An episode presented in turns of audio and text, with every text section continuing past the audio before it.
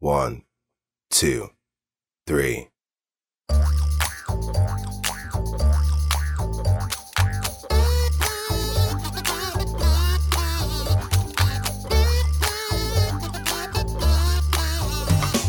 Welcome to Three Song Stories, the podcast that brings together music and memory and storytelling to intimately connect you with our guests. Thanks for listening. I'm Mike Canary. Our guest today is Michael Pinckney. Michael's a multimedia artist who was born in Brooklyn, New York during a pivotal era for the culture of the area. His bio says music was powerful and he felt the magnitude, and that New York City became his landscape for expression as a youth. Michael relocated to Chicago in the late 80s, which proved to change his life forever, being exposed to and participating in the city's independent music scene, performing with musical outfits such as Gypsy's Ritual and Anatomic. As the new millennium approached, he began to search for new ways to approach his unique delivery of music production and performance. He is the creator of Plexi Media, through which he works in several mediums, including but not limited to music, fashion, visual art, film, and installation. His current musical venture is Singular Fashion, which recently released its second full length album called Vagabond Blasphemy. Michael came to us via episode 142 guest Desiree De Molina from the Alliance for the Arts, and she promised he'd be a lot of fun, so now it's time to put that to the test. Hey there, Michael. How you doing? How are you doing, Mike? I'm doing very well. Thank you for doing this on such short notice. Thank you for having me. I appreciate it very much. What was the musical background of your uh, childhood there in Brooklyn? Oh man, it um, well, it depends on how early you want to start. Apparently, my my my mom said to me that when Getaway came out with Earth, Wind and Fire in 1976, I I went berserk. You would have been a little kid then, right? I was one. Okay. and I guess that was I guess that was pretty much the indication that music was my thing. Um, but later on, there was a there was a pivotal moment that really really shaped me, and that was uh, due to my babysitter's daughter um, by the name of Claudette. Her mom is named Gloria. It's like almost like a second grandma to me because she babysat me, but. Um, Claudette worked uh, for CBS Records at the time. She had just left. From what I remember, working with um, Jackie Mason, and then she ended up working with CBS. So I didn't know what her job was, but she definitely took care of the kids. yeah. Um, so there was uh, there was one Christmas where you know she was very generous, and she gave me a box of promo records. Uh huh. And um, you know, she was always helpful with all the kids that her mom babysat. She was very pointed in what that kid, what she thought that kid would like. Me, I got uh, an Animal drum set from the Doctor Two drum set from Animal, which I broke in a week. but I also, but I also got this box of promo records, and there was a lot of great records in there. There was the Silencers. There's a couple of other bands that probably didn't see the light of day, like those bands, like Cheap Trick. Well, I like the Cheap Trick album as well. Um, all shook up, but there was one in particular that just it struck me. Um, and the juxtaposition of this is going to crack you up. Um, so I was, and I remember this vividly. I was flipping through this box, and all of a sudden I see this this guy with long hair on the on a wood floor, and a robe, white, red and black, and he's reaching back like this. And there's all this, and I'm looking at this record, I'm looking at this thing, and I flip it around. I start looking at the credits, and I'm like, let me put this thing on. Let me try it, right? Mm-hmm. So I've already heard like Hendrix and Zeppelin and stuff from my brothers and Queen. So You kind of rolled your eyes at Queen a little bit. well, no. well, because I have a memory there of my brothers rolling stuff on there anyway. But it, anyhow, um, so I put this record on, and then I hear the gongs, and I'm like, all right. Then I hear that first riff, and I was like, whoa. So from that moment, I was completely obsessed with both Ozzy Osbourne and Randy Rhoads. and it was just like, all right, I saw the Kiss episode on 321 Contact and I saw how Kiss made their stage and I was already there, but when I heard that record, it was just over. It was just over. Like I loved all the music that was coming through my household. Obviously, the beginnings of hip hop, Motown, calypso, soca, reggae, all that stuff was was flowing through the house. But that that particular record was the one. So, mind you, across the street from where I grew up on Chauncey Street in Brooklyn, Bedford Stuyvesant, I went to a Catholic school. So, uh, it's kindergarten. It's probably second semester of kindergarten, right? And there's uh, show and tell. Right. So, I like where this is going. oh yeah, it's great. so, what do I do? I bring that record to play for Mrs. King and Mrs. Cofield. And they they didn't play it, of course not. But they, act- they actually had a conversation with my, with my mother. Um, like, why is this kid bringing this crazy music, double music, to our school? oh man, um, what were your parents playing like around? You you kind of sk- skipped through some different Uh, genres. Is that coming from them? Yeah, I mean, my brother, my oldest brother, um, was a musician as well in New York in the late '70s. He was playing drums as well. So, you know, I was just getting a little bit of everything. You know, the electric funk stuff. You know, some of the stuff that Mick Murphy was doing before the system. That that kind of, I just got everything. You know, Drums first instrument. um, mine. Yeah. Um, no. Um, No? Guitar. Okay, And guitar. then, and then later on, like I, I went back to drums just because of necessity, um, needing to play drums, not looking for drummers and stuff like that. Uh, what was what was your first guitar? Uh, my first guitar was a, it was an acoustic. I think it was like a Cort, but my first electric guitar was from Sam Ash Yeah. in Queens. It's- called a Sammy How old were you then? 12. Did you take right to guitar? Did that something was that something that you it was easy enough for you to get into? I'm sorry, say, repeat the question again. Well, just some people try for three months and then say it's too hard and give up. Did you have to work through that, or was it immediately something you could you know it was do? it was something that I I definitely understood because I, I went subtractively with it. I, I took all the strings off and started with one Really? just to understand the physicalities and the mechanics of how it worked, and then I started working with chords. Huh? So but then I have then I had a if for, if I'm jumping too much, let me know. But I can refer to it like after I got that guitar, um, I I ended up out of Catholic school, out of out of circumstances, and had to go to a magnet school my last year in New York before I moved to Chicago. What, so what kind of school? magnet school. Oh, magnet. Got it. yeah, like for you know art art art students pre like you know if you want to go to performance arts high school, they had zoned zoned schools in New York to where when you when you want to choose your high school, you have to take a test. The pressure's on in eighth grade, hmm. or yeah. So I was I was poised to go to LaGuardia Performing Arts School, but I ended up moving to Chicago, which we'll get into later.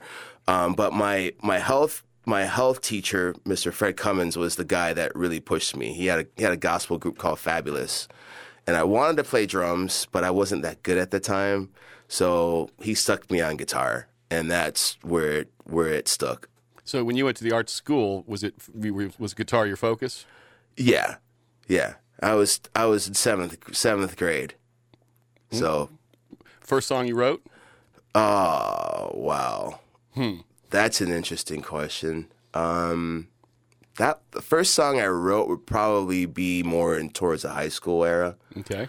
Which, when we go into the songs, well, I can totally I could totally break that down for sure if that helps. Yes, we can do that. Um, so you got those records that your babysitter's daughter gave you. Yeah. Um, besides those, what was the first music that you owned that Fir- you you know chose to select? to purchase myself. uh-huh. Like going to the village on a Saturday and getting Right. records at ten years old. Like um, I don't know. I I would buy Hendrix. I'd buy any of the stuff that was coming currently in the '80s. I mean, like all the cheesy stuff like Cover Girls, Sheila E. I was I had my hands in everything. Like I I was watching all the video shows, so I watched the charts, but I also liked the weird stuff too.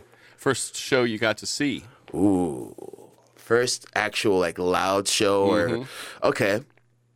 First like like actual concert that I can actually recollect was probably Steve Winwood at Okay. at Summerfest in Milwaukee. How, how- Milwaukee. Yeah. How old would you have been there? I was How'd we get to Milwaukee? I was 13.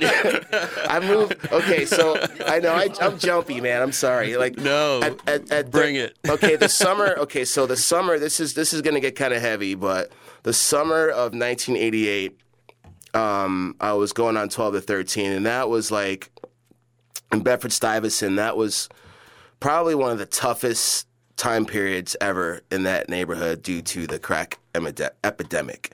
I lived it, and um, I often feel guilty about that because I felt like if I would have been a different person if I stayed, or I might have been a different person if I didn't stay. I, I have that weird crossroads going on. But I was very fortunate because it changed my life. Um, so getting back to that, um, where were we again? Heading to, heading to Milwaukee. Head to Milwaukee. so my brother, my brother decided after I was in public school that one year after being in Catholic school from from from K to six, he was like, "This area is getting bad, and I don't want my little brother to go through that." So basically, because tuition was gone, I went to a public school. That one year alone could have if I stayed another year, my life probably would have been completely, completely different. Just a simple uh, thing of not having to wear a uniform to school anymore and having to compete with kids with your fashion, get your sneakers stolen, walking to school with a guitar instead of a boombox. Like mm-hmm. you're kind of a target. But so my brother got me out um, that summer and moved me to Naperville, Illinois, which is a suburb of Chicago. Understood, which is right up the road from Milwaukee. Yes, yeah. so I went from basically living in the projects to moving to suburbia. Yeah. It was just like, it was complete shock, complete shock. But my neighborhood at that time, like, it was like Halley's Comet if you saw a white person walking through it. But if you go to it now, it's completely blended. Huh. So like in reverse, I I helped to diversify a suburban area through music and some of my friends that we had, and then later on, that culture, my the culture I came from gave people curiosity enough to go, and go, uh, hey, let's check out Brooklyn, even though we might be a target. But like I actually got to witness that, you know. Right. Um, so that's how I got to Chicago. Understood. And then the fir- and Steve Winwood. Yeah, yeah. Milwaukee, we're in a Yankees hat amongst a bunch of Brewers. uh, being from Brooklyn, did you? What did you think about those suburban kids? Oh man, I played it up. I'm not gonna lie. I played it up, man. Like, the, I went to I went to a high I went to a junior high, and it was just like people would just assume that oh you were you in a gang and i'm like no and they just kept asking so i just like as like in hindsight as a, as a form of protection i just kind of went with it yeah you know because i but at the same time it was like the misfits it didn't matter what color they were i found the misfits hmm.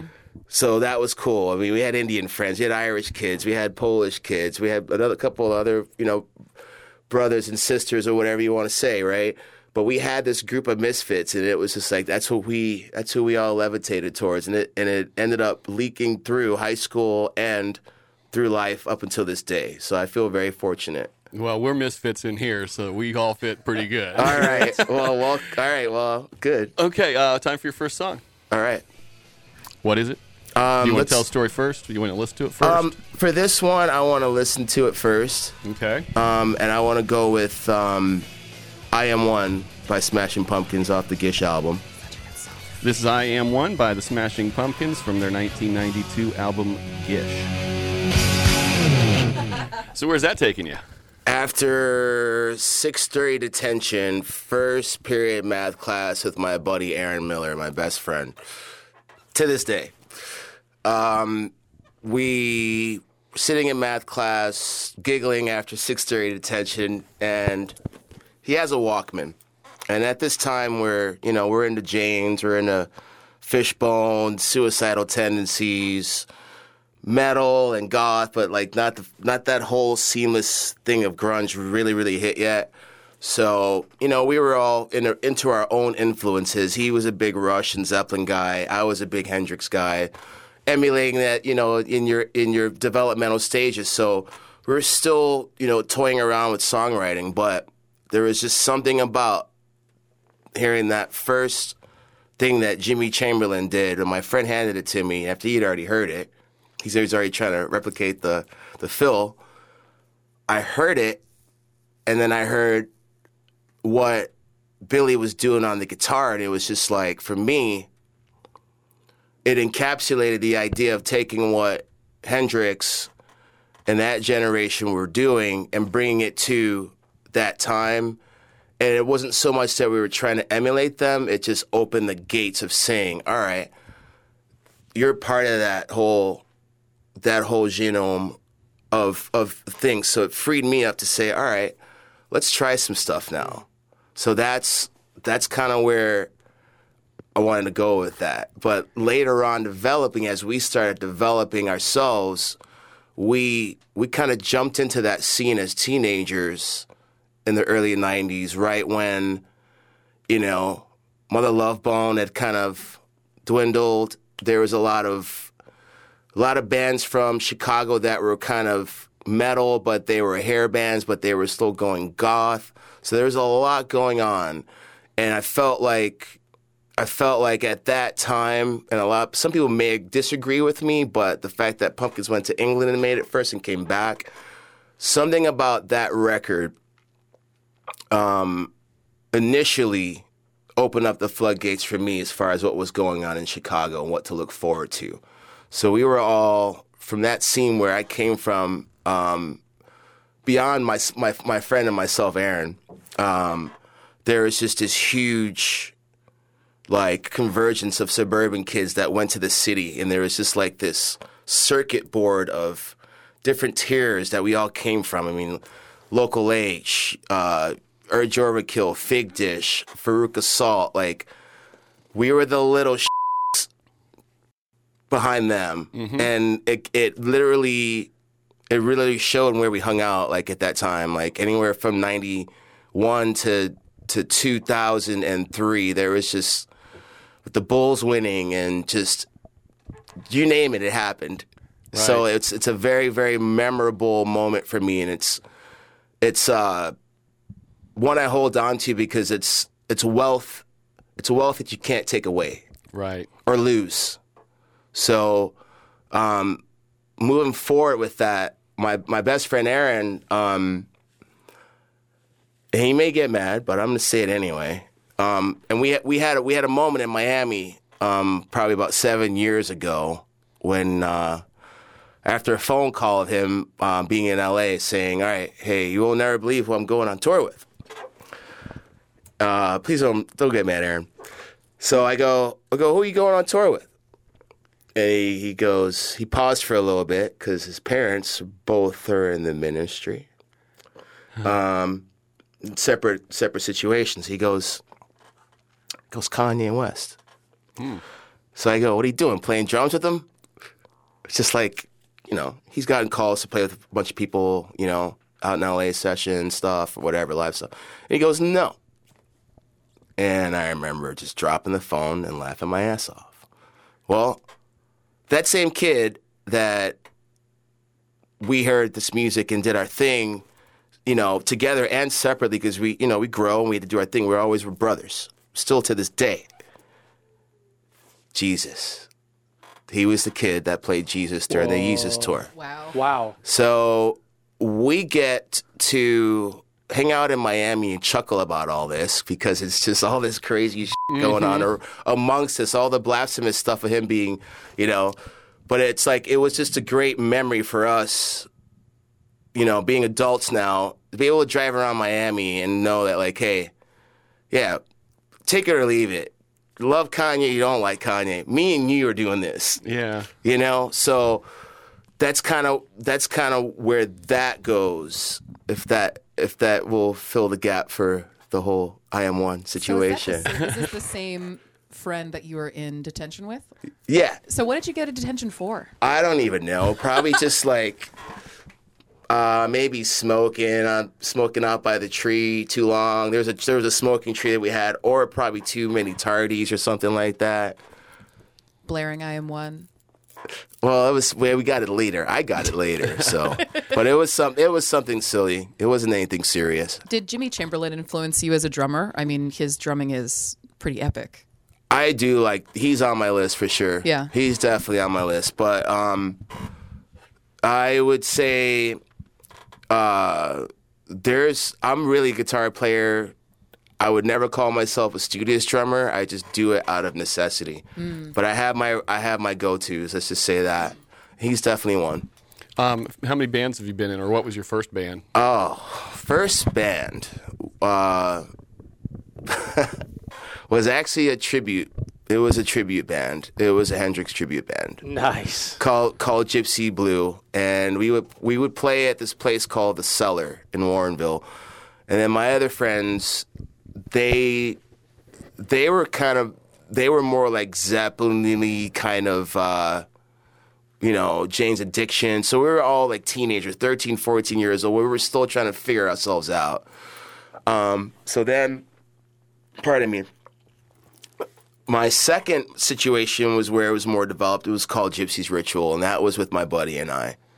Um, and we just got to, we just did crazy, crazy, amazing things at, as teenagers, right behind that whole scene that was happening right there. Which, when we got old enough, we all had a shoe in. Like, we were just there. So it was like we were getting in the clubs at 19 years old, checking Right. out shows, you know, for at the Metro, China Club, the Vic, you know, all those places. I don't know if you're familiar with all the clubs in Chicago, but shout out to Joe Shanahan, by the way.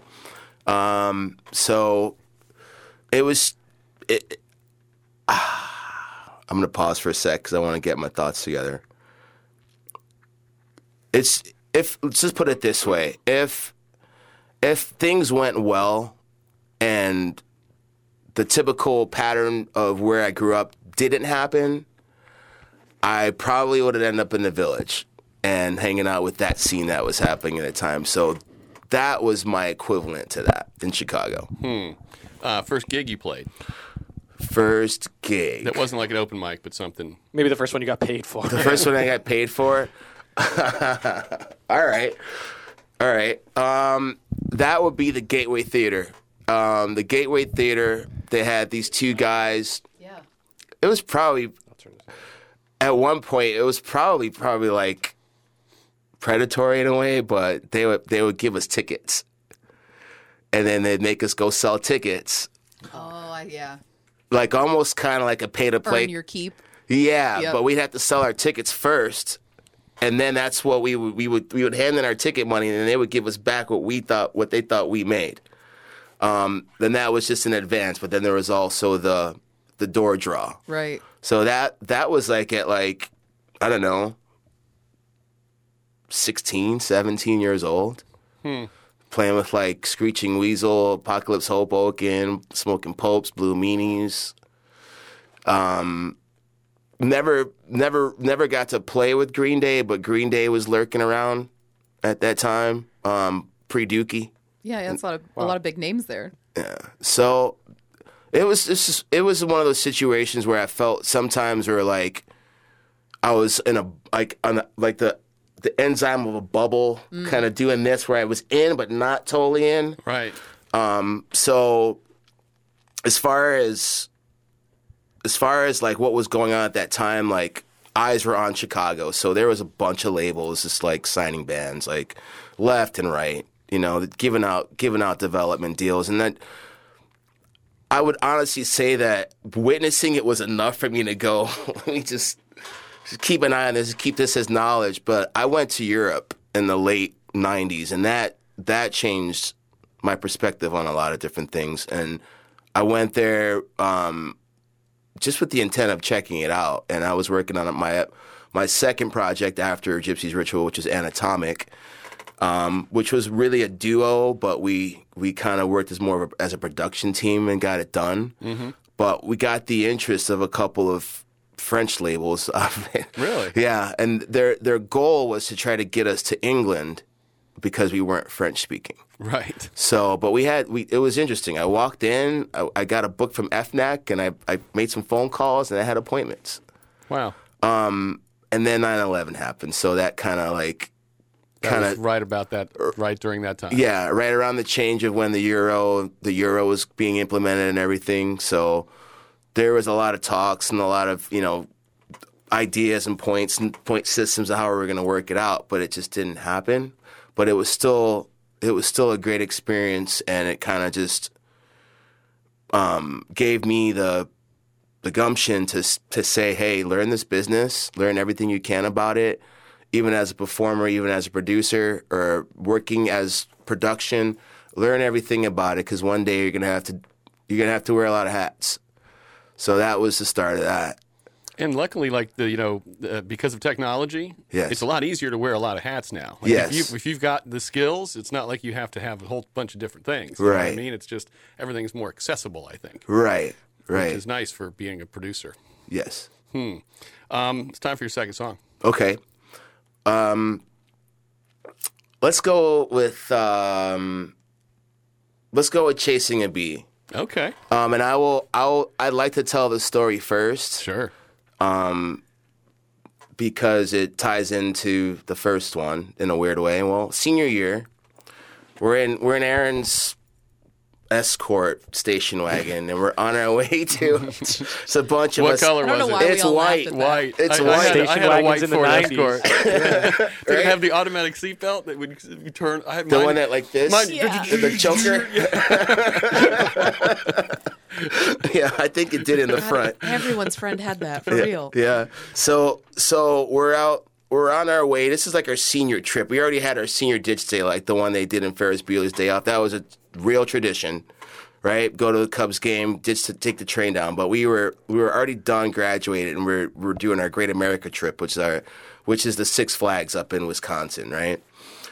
And um, I'm sitting, I'm sitting to the, I'm sitting to the to the right of my friend Lee Fulton, who was an avid, avid deadhead. I mean, he, I miss my boy, you know, but you need to change his shirt every Wait, now. wait, wait, wait, wait. Hold on. Wait, you, wait. Say, you you mean he's now or even in high school? Oh, Oh, well, no. no, in high school, but I'm sure he's he's make he makes guitars right now, he from was what I know. He was already a dad. He was already no, no. You don't even know. Like came out of the womb, dude. Um, so so With tie dye on. Yeah, so I love you, Lee. um, so he he says you got to check this out. Like, you got to hear this song. It's really weird, but it's really cool, and it's kind of like Jethro Tull. I think I remember seeing something about Jethro Tull because of the flutes. I don't know, but uh, we were totally enthralled by this, and of course we were we were on psychedelics. If I can I say that? You can't. Yes. You just okay, did. we were doing acid. It happened. we were doing acid, right? So this is the perfect song for it. So this this guy goes bombed out lovers, scanner red fox, so mellors, seducers, find eager seek, and I I could just think of like a drunk Bowie, like you know, I love it. and fishing out or something on nitrous. Like the voice was just like I just automatically went to Bowie, and I'm like, this guy is weird. What does he look like? Like you just painted a picture. So Uh-huh. it was Mercury Rev, chasing a bee. And uh, later on, as Mr. Baker exits Mercury Rev, he finds his way to Chicago from New York. He doesn't even know that he has such a, a clan here because we uh-huh. were like, we were hooked. right. We were hooked. And I was, this is probably like about 1995. I did a short stint in New Mexico. I was living out there just getting a break from Chicago and doing my thing. And I got a call back from Aaron, again, my friend. And he's like, man, it's cooking up here, man. You need to get back. There's a lot of music going on. And, you know, we're going to work with, we're to work, remember Mercury Rev? We're going to work with David Baker. So his, his band at the time, which is Marble Kind, um, the bass player, which is another good friend of mine, Brent Rickles, found out that David Baker had lived in Chicago and basically, basically, come here, come here, found him. You're getting scooped up. Come here. So he, he became like our big brother and uncle, you know. So um, eventually, Baker and another good friend of mine ended up uh, just kind of getting involved with some recording equipment. And Baker was my roommate for a while. We got this equipment from from Peter Brown, um, the guy that wrote "Do You Want to Get Funky with Me," the disco song, and also Material Girl. We bought all of his gear, like Linn drums, DX 100s, or well DX 7s. I think we got a DX 100 as well. But all that 80s gear that he wrote and demoed on, got that with through David. So, and even though even though David Baker. Uh, never really physically produced me. He he helped out my friends on their first two records that they did. I lived with them, so I had I had a totally different experience with him. Like he turned me on to Donovan. He turned me on to like um I was already into Swervedriver, but he really gave me the the latter stuff of Swervedriver. He just he was cool, man. You know, he had he just has a huge record collection. He actually also just opened up a record store in Chicago, I believe. Um, I'm not sure of the actual name of it, but I'll find out for you guys. Yeah, yeah. But he, you know, we, we had conversations, and he would he helped. He doesn't even know this, so he's gonna know it now. He he definitely opened my eyes to different songwriters and how to deal with juxtaposition. Um, and one of the favorite people that he turned me on was Scott Walker from the Walker Brothers. So um, that's why I'm that's why I'm kind of bringing up Chasing a Bee because he needs to know how much he's loved and remembered as well. Is it possible that his store is called Variety Lights? That's the that's the name of his second project after after Mercury Rev. He was he had a project called Shady after that. Okay. Um, that was on Beggar's Banquet, and then Variety Lights was another project after that. I believe it's called Road Trip Records. I believe. Okay. I believe so. Um, so Oh, uh, ra- uh, round trip. round trip. Round Trip Records. Yes. Yeah. Yes. Yes. So if you're in. Chicago, check it out. Him and Paul Nixon. Yeah. It says. Okay, cool. All right. So um, that's that's kind of the story behind that. And this song was the first song that you discovered by. by Mercury Rev. By Mercury Rev. Yes, yes. And then this all led to, um, you know, I was listening to the Flaming Lips a little bit, but Jonathan, who was in the band with with David Baker, the Mercury Rev, was an original member of the Flaming Lips. So these guys are they're cousins, kissing cousins. You know, like we're all kind of. Doesn't matter about this, man. It, it matters about where you come from, the music, and and the and the memories. I Yeah, believe. And the stories you can share. Absolutely. All right, this is uh, Chasing a Bee by Mercury Rev from Yerself is Steam, released in 1991.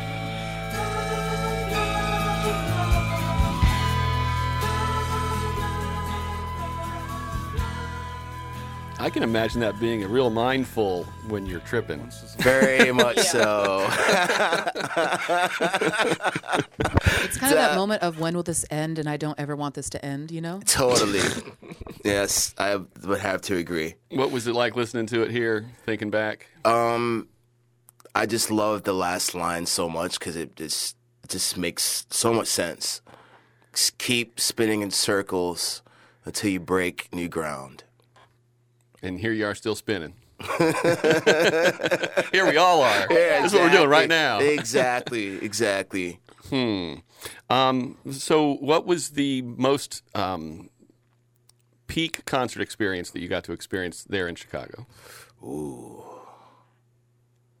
that's tough. I I would have to, I would, you know what? I would I'd have to say it'd be on a local level, so like just mayhem amongst our the, the group. Okay. There is uh there is um I worked at a place called Elbo Room, but right across the street from there was a place called Thurston's. And every now and then like Murphy's Law would come there and play, but it was our little spot for to for us to have complete mayhem. I mean, saw Urge Overkill there a lot. Um, Local H would be playing up there. Liz Phair be hanging out, shooting pool.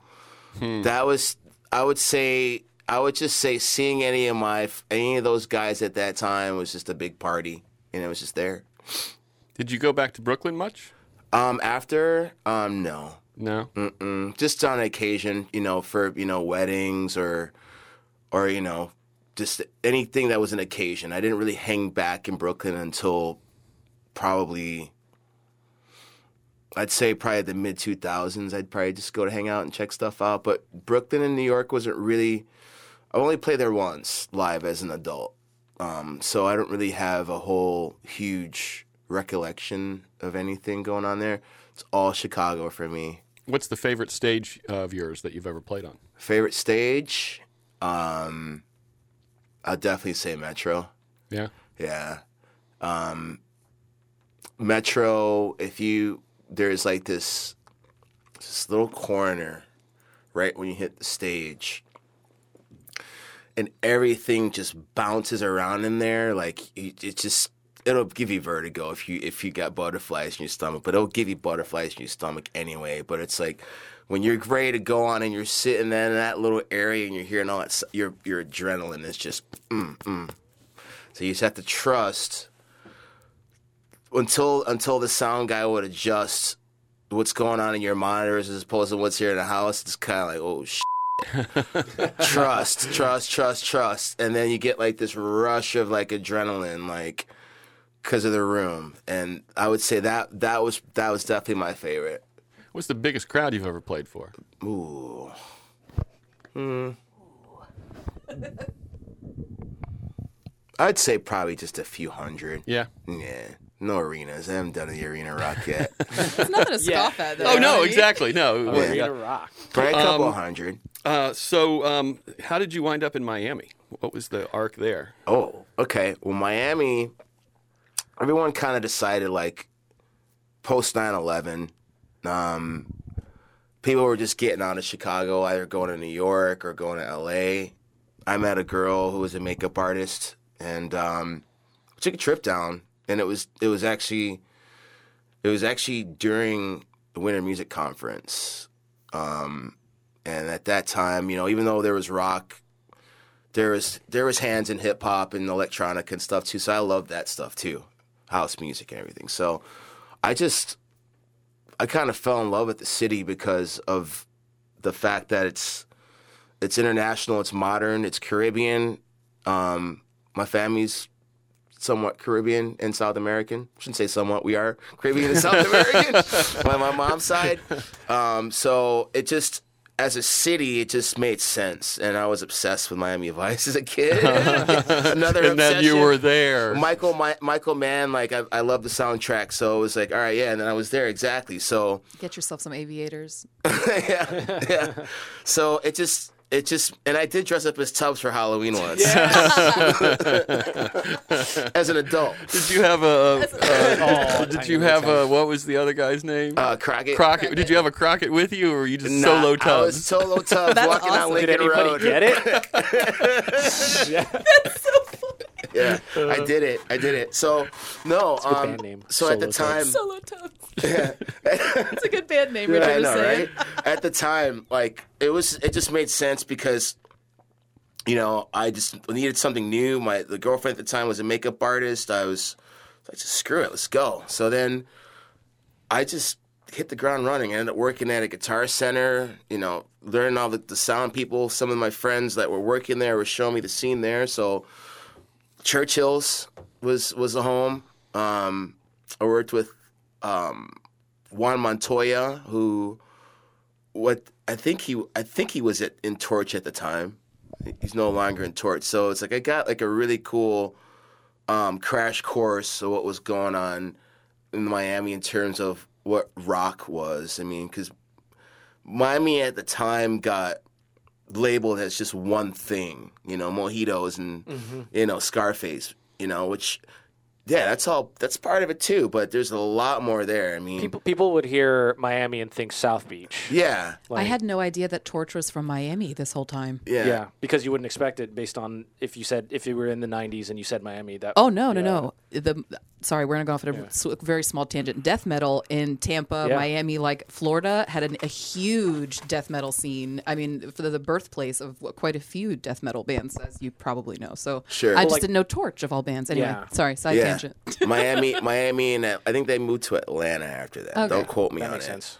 Um, so, I just I loved it. I mean, I had a I had a '78 Camaro that I paid. Of course I. I had the Rockford Files one, so I ended up getting a case of uh, flat black and took it in a car wash and took my time sprayed it over the course of three days. So that was my car. Wow. The Shark. They called it the Shark. Had you ever been to Florida even before that? Yeah, yeah, because my dad, my dad was a trucker, so I would in the summers I'd hit the road with him on 95. Oh, okay. What kind of music you play in the truck?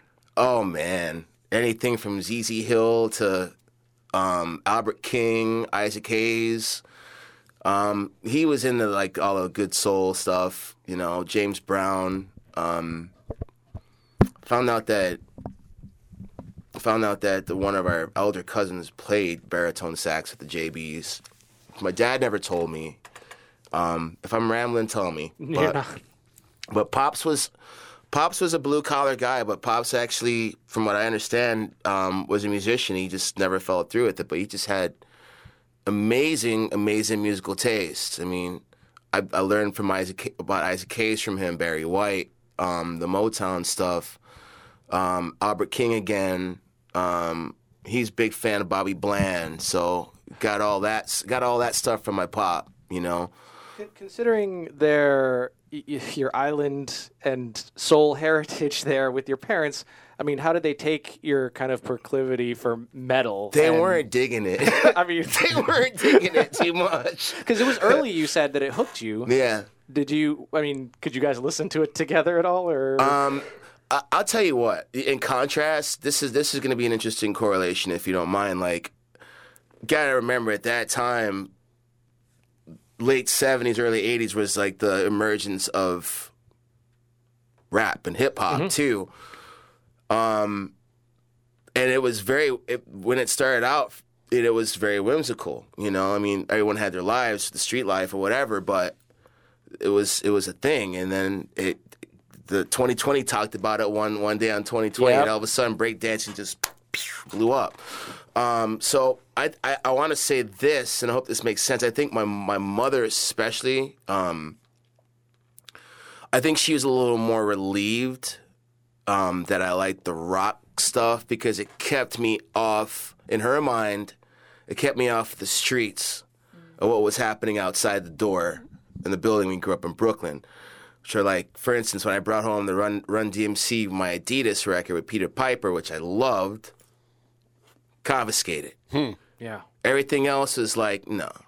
You can go hang out with your dad in Jersey, hang out with his neighbors' friends, and listen to that stuff when you go there. So it was like this, like, kind of like, how do you say, lesser two evils for my mom. Sure.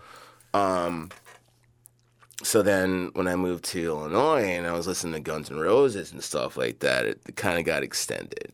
But not it's not it's not so much a musical taste or a choice. It's just being a musician. I love loud guitars and distortion. Yeah. But it does not mean I don't I can't sit back and listen to Guru, Jazzmatazz, or you know, Digable Planets second album. You know, like I love everything. You know, but I just my weapon of choice happens to be six strings. Um, your your current musical project, uh, Singular Fashion. Yes. How long that's how long how long has that been around? Um, conceptually since 2003. okay. Um, and it started it started in Chicago as a weird like Beck kind of project where I just it was an ex- it was kind of a break from anatomic and I just needed to kind of give myself away from my writing partner. Um, not in a bad way or anything. I just needed to s- just develop some new ideas. Um, so I was kind of doing that under, you know, on the side as we were still doing stuff at the anatomic. And then I, I ended up doing a show, pardon me, at Elbo Room where I just had a guitar, my pedal board, my amp, and drum machines, tape machines, whatever I could use to play the track I needed to play it with, you know? Mm-hmm. And it, it wasn't even so much as I was, you know, calling it Singular Fashion as Michael Pinkney's solo project, which kind of like caused a rift at, at one point because it's the name Singular Fashion is more of a it's a concept. So I never I never considered it a band. It's it's a concept where yes, perhaps I am doing a lot of the writing, but there's a lot of people that I would work with, you know, it's maybe on instrumentation or maybe I'd work with this engineer on this song or I kept it interesting, you know, as far as like, okay, not these four guys with a producer and let's make a record, you know. Right. And and I've I've trusted over the years, I've trusted the organics of it, um, and kept it completely independent. Um, never looked for any major deals or any independent deals. I've had one one licensing sync deal when that stuff was starting to begin out of New York, which which helped a lot. Um, I got to record with some really cool people. I had um, at the latter part of of that whole tenure. Katrina from Katrina and the Waves got on their catalog, so and they were doing the whole '80s review thing, but I pulled back, you know, just because it was time, and kind of took everything into my own hands, which is where Plexi Media has come in. Where Plexi Plexi Media is basically just my portal for all the creativity, you know, and it's, open to journalism, also curation, and also featuring other artists as well. And you do visual art, you do vi- uh, experimental video stuff.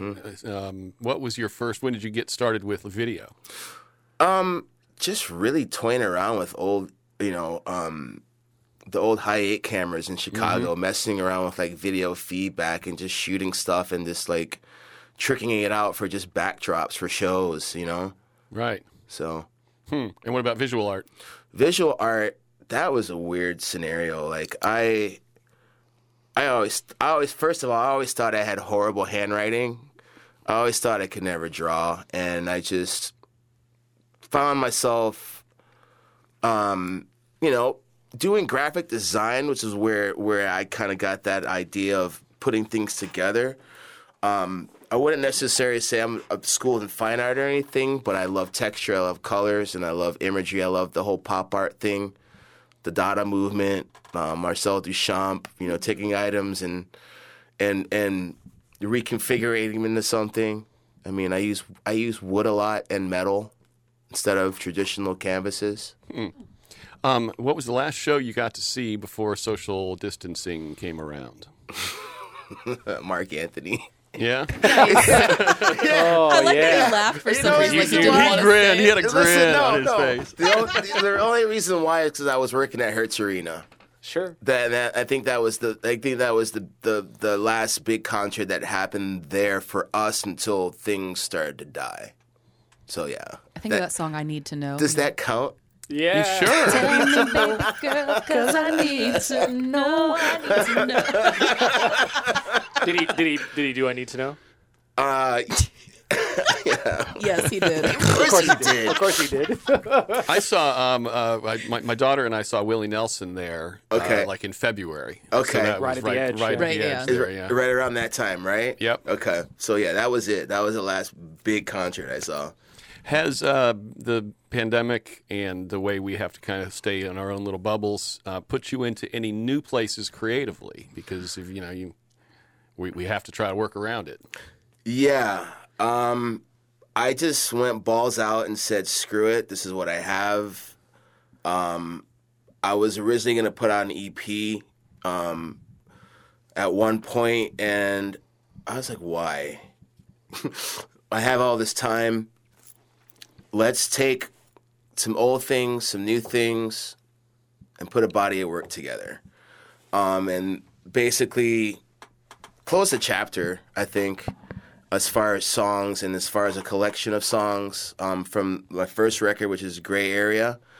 Um, before this completion of this album, which is called Vagabond Blasphemy, I I put out a single um, called "Ode to Moondog," which is a tribute to Alan Freed about the night where they had the huge riot in Cleveland when he had declared the term rock and roll in 1950, and just correlating it with um, the fact that there's been there's been shootings at concerts. It's like you can't even go to a concert anymore, and worry about if you're getting a bullet, an AR-15 bullet in you, you know.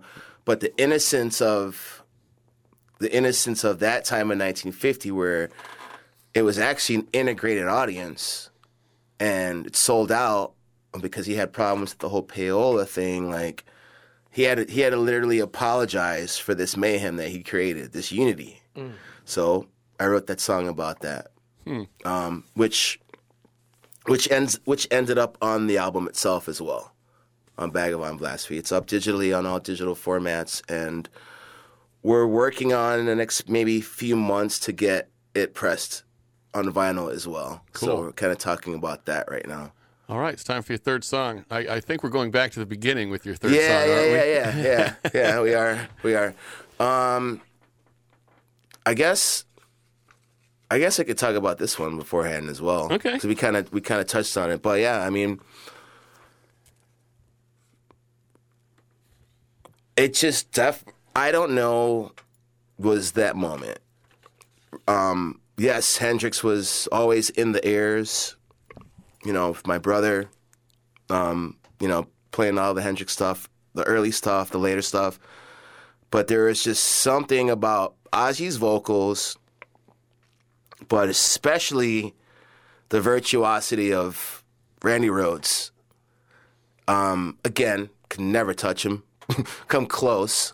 Not many people can, but the beauty and the fluidity of what he did as a as a guitar player and his, you know, he's really a classical guitar player. Um, that was what I said to myself, my own way. I want to find that perimeter to be that. Not exactly him, obviously, but that that age, five years old, I was like, that's it. That's it. So Claudette, which I who I thanked a couple of weeks ago about this, she hopefully will get to hear this. Um, she could vouch for me. that was once once she gave me that one box. Then it came Diary of a Madman. Then it came the picture disc stuff, which someone stole that picture disc from me with Mr. Crowley on it. And I still want it. Whoever has it, someone stole it from me. It's a picture disc. Um, I was just obsessed. And then 82 happened. And then Randy died, right? So I was still, as a little kid, like stuck on stupid on on on, on Randy. Like, um, you know, buying all my guitar magazines and like you know trying to figure out tablature and stuff like that. So then I moved to moved to Illinois, and there's this kid Chris Stein who is shredder, super super ass kicking shredder, like take you to school. Then he gave me tribute, like so it, it kept going, like up until maybe say 88 89 and then like I broke free from that. Like I started like listening to other stuff a little bit more than just sticking to that. But I don't know. I, I, I just there is just for me that's where that's where it's coming from as a guitar player. Like that's what did it for me. And yeah that's it. It's not how you play the game. It's if you win or lose you can choose. Uh, let's do this. Uh, I don't know. Ozzy Osbourne from his 1980 album Blizzard of Ozz.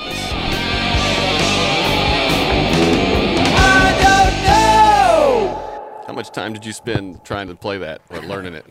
Um, not the solo for sure, but the main riff for sure. Yeah, uh, actually, my friend Chris Stein tried to break it down for me. Randy Rhoads is such a jerk with those fills, by the way, as also an electric guitarist. Huh? I, I remember trying to do the exact same thing with Crazy Train. Yeah. Like the first time I heard it, I was about that age, Yeah, and I, I fell down a hole trying to learn every single one of those little fills. those little fills he does in between. he's such a jerk. Yeah, like yeah.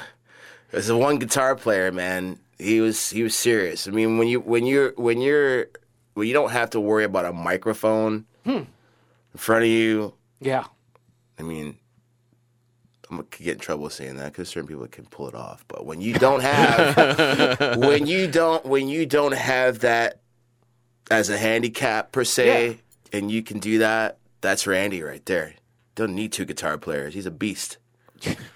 Um, you know, I hadn't even thought of this until we were listening, but one of my early music memories was a good friend of mine named Eric, who I'm still friends with today. He's Mm-hmm. Sure. actually my mechanic. Okay. Um, he was huge into Ozzy and would play it at his house all the time. And um, he was coming to town to play at the Lee Civic Center, and that was right around the whole bat thing. Oh, And I think the county commission like passed an ordinance banning him. Yeah. Like he wasn't allowed to play here. It Oh. was it was it was a controversy. Oh, that made that made news. That made news to the projects because Claudette, from what I remember, Claudette was in that in that press conference Oh wow. with Jet Records when that happened. Really? there was it got it got word. I heard about it like immediately when she came home.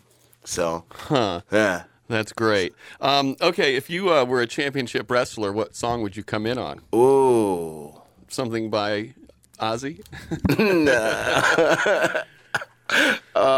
Is that a real question? That's a real yeah, question. it's a real question. Sorry, I got offended. I'm like, yeah, it's a real question. I, I just asked you a fake question. I just no. I'm just trying to think. Wait, wait, wait, wait, wait, wait. If I was a wrestler, Yeah. um, man. All right, I'm I'm thinking about this because it, it'd be interesting. Um, Fire It Up by Rick James. Nice. Okay. I like that. Yeah. I like that a lot. What about TV theme songs that you remember the words to that we can all sing together? Oh no! I know, I know exactly your generation, Oh, so I know exactly. I know Like you exact- definitely have some stashed away. I'm thinking. I'm trying to think, man. Um, hmm, hmm, hmm. No, not Alf. I don't remember. Alf didn't even really have a Alf. theme song. I think it was instrumental. I remember Alf Yes. fondly, but I don't know about a theme Yeah, I think that's just music. Um, let's see. What's the theme song to Bosom Buddies? Remember that show? Buddies. You remember that show? Yeah, I, man. I haven't thought of that in a long time. Uh, B O S B- B O S O N. Is that with Tom Hanks and um some Yeah. other dude? Yeah. Uh huh. Let's see. It did have a theme song. We're about to find out. Um, Peter Scolari. Don't worry, we're pulling it up. Okay. That's what this awkward pause is for. I almost made him spit. That was the take. best time to drink water. great. Yeah. Oh man. YouTube is misbehaving. YouTube is just spinning. Bad When Oh, When we first moved to New York, we had a great apartment that was Oh. dirt cheap. And we found out it was so cheap. Oh Our my. friend Amy said there was a great apartment in her building. Dirt cheap. It's a hotel for women. Well, we got narration. We narration. made one adjustment. Now these other ladies know us as Buffy and Hildegard. Oh my. But they also know us as Kip and Henry. Buffy and It's like Hannah Montana before its time. If if Hannah Montana tried to had to be a boy sometimes. See, it's all perfectly normal. Oh, it's Dun, dun, dun, dun, dun. they're running It's through the park. life. I love this song. I don't need you to worry for me, cause I'm all right. You to tell me it's Time to go home. Do, do, do, do. Do, no. What you say anymore. This is my life. Go ahead with your own life. Leave me alone. Harmonies, guys. And never offer me a second chance. Uh, wait, I'm just transfixed by what I'm watching here. I never said I was a victim of circumstance. I still belong. Still be wrong. Don't get me wrong. Oh, you reach for that one. I know, right? Yeah. But Not on my time. This is a really long theme song God, segment. with the narration, everything. And the it's half of an right? episode is just this. now they're playing baseball, then they're oh. ladies again. I know. I feel like I should go back and watch that. okay. I should have chose Three's along. Company instead. Come on, knock on my door. Come on, knock on my door. We've been waiting for you. We've been waiting for you. We've had some practice. Okay. Um, okay. It is. Uh, we're heading in for a landing, so we're gonna do a little speed round. Okay. Okay. Um, if you were a cocktail or a drink, what would you be? Johnnie Walker Black. Uh, what kind of presentation? how we're would it be making a yours? cocktail cookbook. Presentation. Just yeah, you know, make it yours. If someone named a cocktail after you, what would they mix up in the cup? Ooh. Hmm. What would they make? Like the actual cocktail? Like it could still be the Johnnie Walker. It could just yeah. it would It's just got to be named after you, so it's got to be something that's uniquely Maybe it's got you. like some lime or something. I don't know. Maybe it's just neat. Hmm. Johnnie Walker Black on the rocks? Sounds good. What would you name it? Johnnie Walker Black. On No, Rocks. no. Picnic's pre pre game swag. Pre-game swag. Pre-game swag.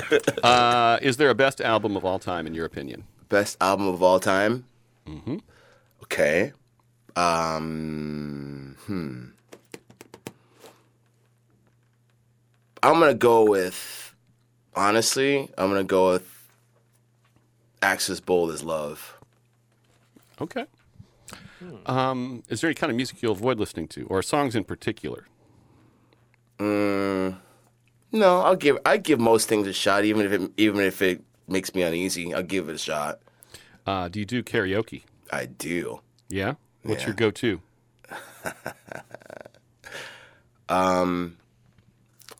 I just did "Dope Show" by Marilyn Manson the other day. There you go. I've not heard someone The do other karaoke day? of that. I don't think I've heard So something. you've karaoke recently. Yes, Okay. I have. Uh, are you a dancer? I just she danced my ass off to some house music at Intergirl the other night, There you Friday go. night, Uh, how do you listen to music these days? through my PA system, Okay. loud. I don't like little speakers. Uh, do you have uh, vinyl still? Yes. Um, how many guitars do you have? Right now, I am working with uh probably just four, including my bass. How many instruments do you play?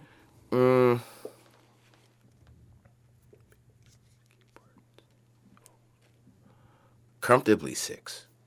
What What would those be besides Guitar, guitar, drums, bass, vocals, keyboards, no horns. no horns? Maybe a recorder every now and then. If you could learn any instrument instantly without having to try, what would you add? Ooh, I would like to play like vibraphones and xylophones. Nice. Um, if you could share a stage with anybody, alive or dead, who would it be? Ooh. Ouch. I always think of those, you know, when they like when they yank up somebody out of the audience Yeah. to like play. That would be you.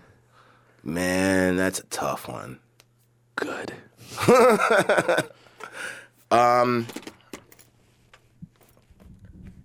I would say i I'm going to go ahead and say because I need to get him in here somehow. Prince Rogers Nelson, because I would, I would just have to be a complete student and get in that pocket. That's who I want to share a stage with, and the the people that he chooses as his musicians. It would, it would be an incredible, incredible learning experience. Um, if you could broadcast a song into the ears of everyone on the planet simultaneously, what would it be? That would be "Tomorrow Never Knows" by John Lennon. Good answer. Uh, what would your 14 year old self think of who you are here today in the world, being Michael Pinkney? From from 14 or everything that happened in between now and 14 No, no, just if you if if, if your 14 year old self could see you today, what would he think? like um, and know you know the, the life you've lived, the choices you've made, etc. Um, say uh, speaking to my 14 year old so my 14 year old self speaking to me mm-hmm. it's like damn kid um you actually have a pretty you, you like a walking camera like the some of the things to explain that i guess there's things that i've witnessed that most people would say you're a f***ing name dropper Right, but i'm not right. You just happen to be there. That, was the life like, you lived. It's just like this weird Forrest Gump stumble upon like tumbleweed mm. stuff like has happened, and it's wealth to me. yeah, It's wealth, and, and I can relate to that. you know, Yeah. So that's that's it. I mean, honestly, it already happened. I mean, I was waiting tables one night. This is on a side note, but it's definitely there was that moment where I realized that I was meant to be where I was supposed to be, and it has to do with um, fight the power video. I just almost got a cramp. Um, well, I got to watch do the right thing on a TV in Naperville of the neighborhood I grew up in, 1989. At that time, I was just like missing my mom or being foreign. The area where I was was still foreign to me. And um, I remember seeing that frame of Samuel Jackson when he DJs on Gates Avenue. I went to the school, a school a block over on Quincy Avenue. But I got I used to be able to see them filming that movie on my way to school that last year, right? So basically that's that four, that 13, 14 year we're talking about. Like then I was like, dude, this is gonna matter someday.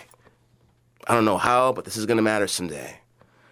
And one night I was working in the design district in Miami at a at a restaurant, and on my way to my car or me going home, someone told me that Chuck D was doing a kind of a performance and kind of a talk at this club.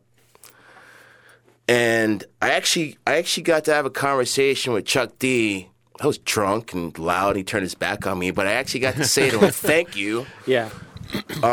because that video, "Fight the Power," was shot right out in front of the building I grew up in, um, on Chauncey Street, Malcolm X Boulevard, formerly Reid Avenue. So I got to have that conversation, um, and got emotional because, like, I literally said to him, I said, "Look, man."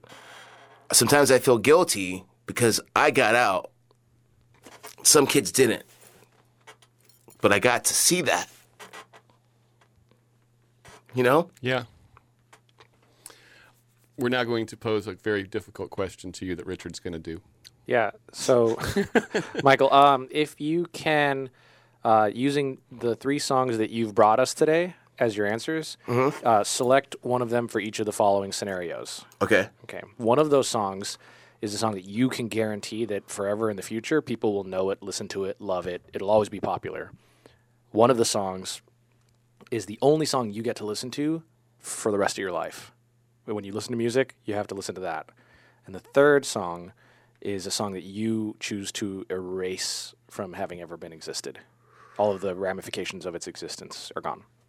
Of those three? Of your three songs. Wow. That's interesting.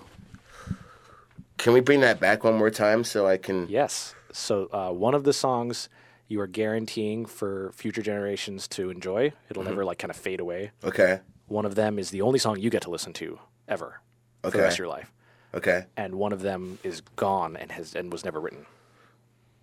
Oh, wow. I. You know what? I'm going to say Chasing B. Chasing a B because. For which, for the one that that should go on Okay. because that that statement he says keep spinning in circles till you break new ground is like especially right now it's, it's totally pivotal um and i think what it what it means what it means to me is like and i might be i might be incorrect but from what my dad told me about you know, Native American culture, spinning, the dance, the spinning dance.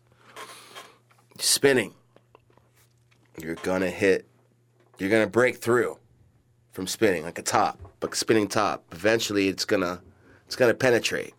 it's also, it's very um very Buddhist, right? Like you go through cycles, Yes, event, and eventually you break through. yeah, But you have to go through the cycles until then. wholeheartedly, wholeheartedly. So there's that one. Um, I would say so. Th- so we got that one. The one that I would keep would be "I Am One." And it, and it is now the only song you ever get to listen to again. I'd "I Am One." Okay. And so then uh, then we're we're removing from existence the Smashing Pumpkins song. Not that, not the whole band, just the debut song. No, the their- that's no their first song. removing the "I Don't Know." We're gonna remove "I Oh, Don't Know." I don't know. Uh, uh, the Oz, Oh, the Oz, right, the Ozzy right, song. right, right. Yeah, I don't know, but I am one is like he goes. I don't know the actual. f- I've never understood the full lyrics up until just recently. But he goes, "I am one as you are three, right? Um, if I had isolationism, I would gain. st- I feel like I would use that as an anthem. Uh, okay. Um, three people you're going to recommend for the podcast that you will also share this podcast with. Absolutely. Okay.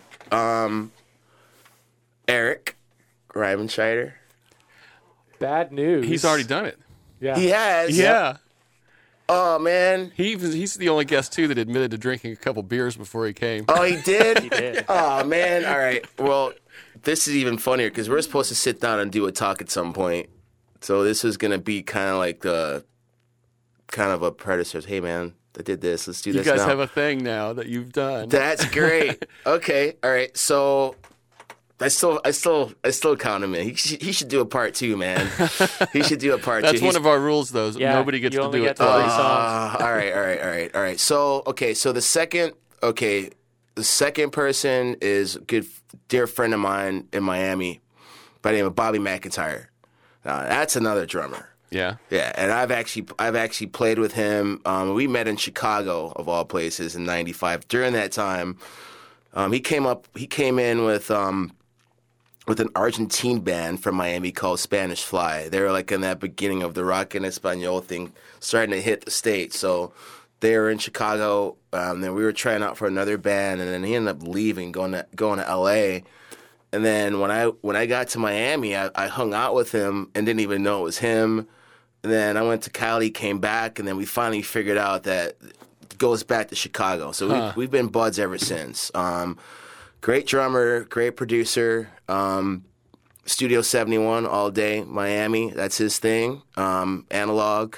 So great stories. Um, Cool. um, great dude. So I recommend him. And then also um, another cat who I actually met at Miller's Ale House of all places. Okay. And he's from New York, but New Chicago. Uh, Mr. Kevin McGinnis. Kevin McGinnis is an is a songwriter. Um, he has a project called Twiggy Branches. Um, he was also in a band called um, the, the New Rising Suns, which at the time, I guess, in the period when the Strokes were happening, they had some some some stuff going on. They just did a documentary. He's on my record as well.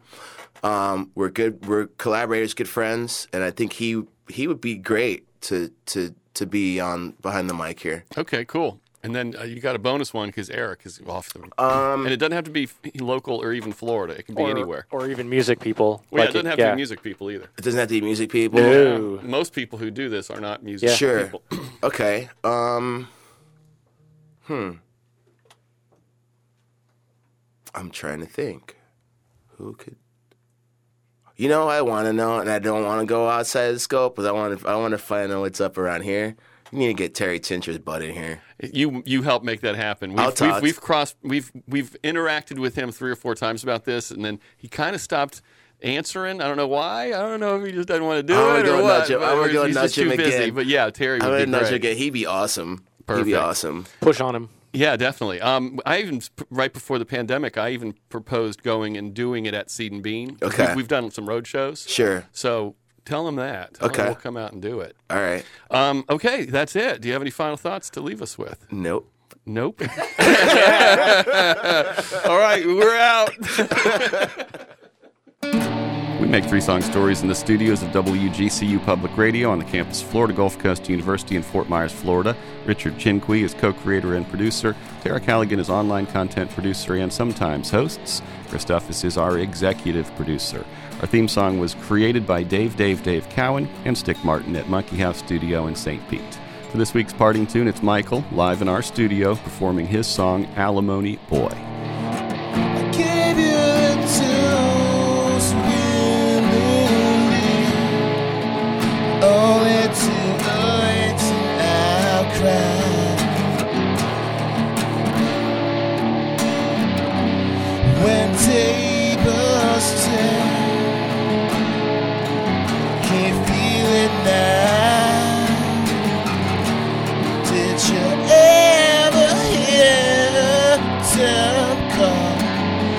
Crash and burn.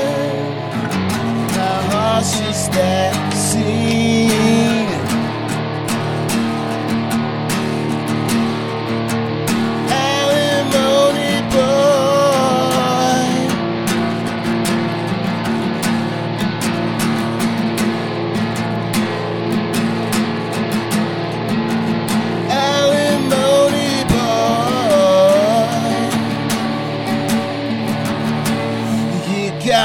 sacrifice the spotlight, but never sacrifice the place this race should be. Sacrifice the spotlight, but never sacrifice the place this race